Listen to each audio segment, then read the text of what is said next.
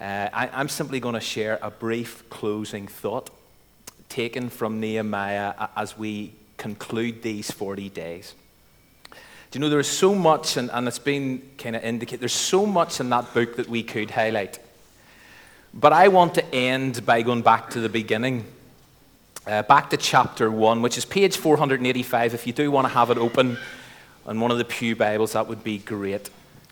But you know, 11 times in 13 chapters, Nehemiah pleads for God's attention. 11 times in 13 chapters, he pleads for God's attention, which is one of the reasons he's been described as an ordinary man. Oh, there's a slide missing there. An ordinary man with an extraordinary desire for God, which is a great thought. Nehemiah was an ordinary man, but he had this extraordinary desire for God. And so time and time again, as you read the 13 chapters, you hear Nehemiah pleading for God's attention. And so he intentionally and passionately looked to God for help and for wisdom and for guidance and direction. And even when you come in to the last chapter, there's this phrase that gets repeated 3 times, "Remember me, O my God," which literally means, God, consider me and don't let me ever out of your gaze. God, don't lose sight of me. I want to be where you are. I want to go where you go. I want to walk where you walk. And during these 40 days, we have been in a similar place. That's been our desire, hasn't it? It still is, to look for God, for direction and help, to cry out to him for guidance and wisdom, to seek after his divine inspiration and presence. And Nehemiah was desperately keen to grab God's attention. And we have been.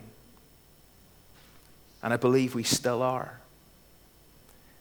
And so in verse 6, Nehemiah prays, "Let your ear be attentive and your eyes open to hear the prayer of your servant."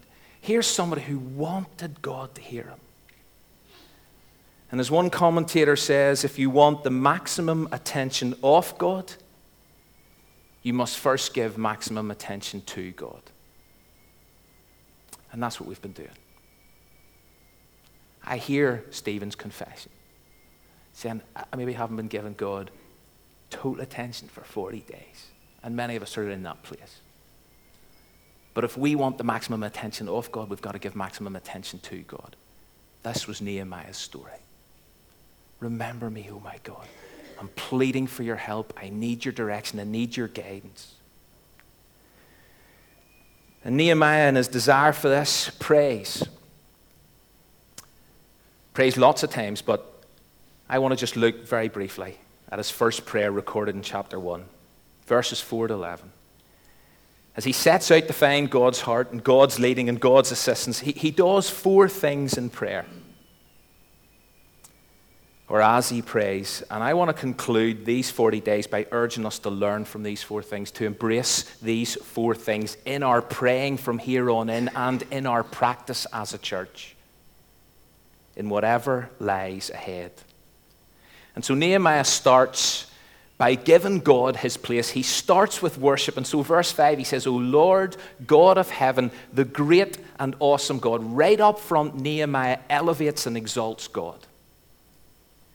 Nehemiah affirmed and declared who God was, who God is. He recognized his character. He grasped, he celebrated his greatness, his bigness, his otherness, his power, his majesty. In Windsor Baptist, whatever lies ahead and in everything we do, this has got to be our starting place. This has got to be our desire. This is the one we've got to keep returning to, that God would be glorified, that God would be worshipped, that God would be praised, that God would be at the center and at the focus of all we do and who we are. Let's give God his place. It's never about us. It's all about him. Secondly, Nehemiah reflects a contrite heart. As David said right at the start of this is a book that's crammed with confession. And Nehemiah acknowledges that he and the people are far from perfect. They have messed up and they mess up. They've got it wrong, they get it wrong. And therefore, Nehemiah confesses his sin. And notice it is personal. Yes, it's also corporate. He confesses on behalf of the people, but he also identifies and recognizes that he has sinned, that he has got it wrong, that he has messed up.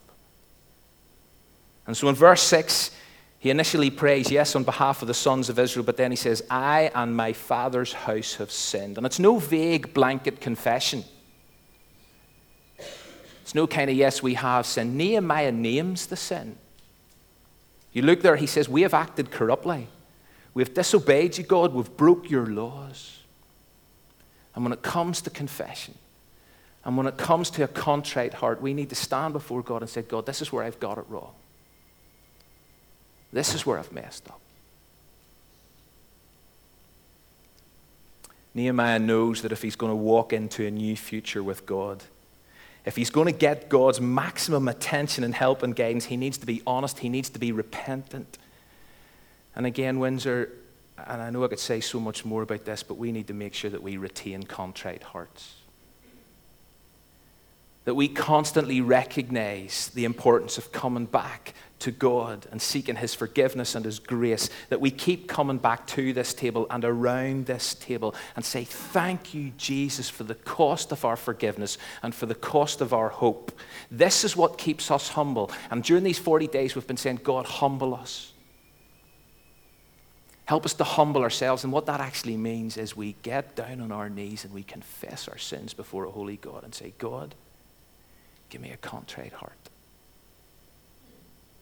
You are the great and awesome God. You're a holy God. And I know my need of you. Give God his place.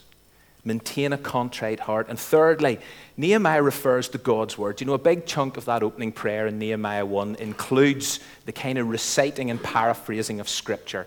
His prayer was crammed with Bible. Nehemiah had a grasp of God's word, and God's word had a grip on him. And we've often made the point that we want to be a community. We want to be people of the book.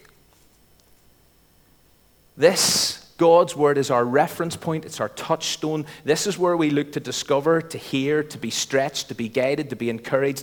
We must allow Scripture to rebuke us and to correct us and to train us.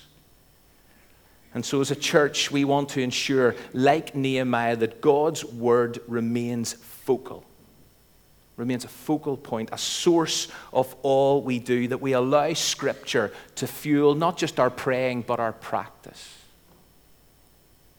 And so I love the part in Nehemiah, whereas God's word is read, everybody stands for a very long time and hears God's word read. And it's one of the reasons, and I remember years ago whenever reading this kind of book and studying it, reflecting on having to preach on it for the first time, that's where I came across this whole idea that the people stood recognizing God's word is so important. We need to hear this. We need to hear it afresh.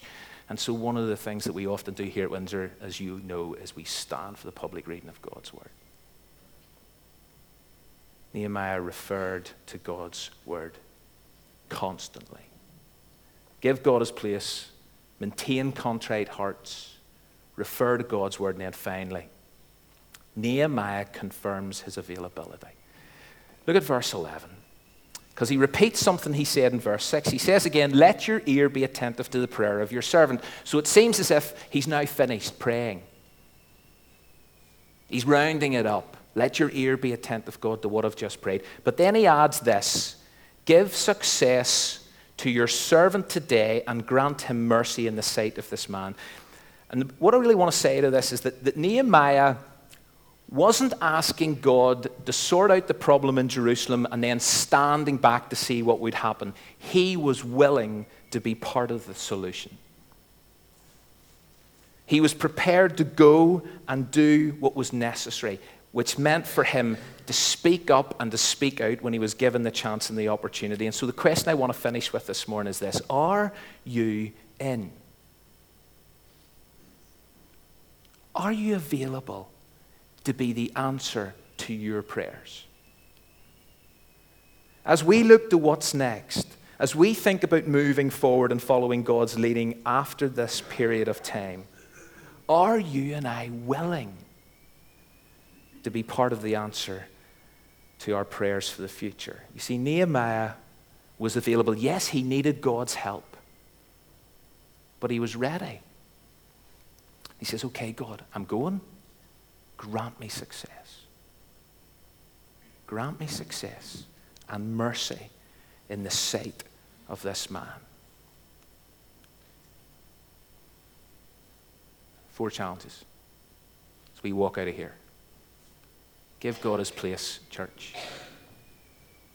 Let's maintain contrite hearts, constantly referring to God's word. Let's be available to be the answer to our prayers. If that's too many words, here's 4. Adoration, confession, reflection, action. Let's go from here to dream those big dreams.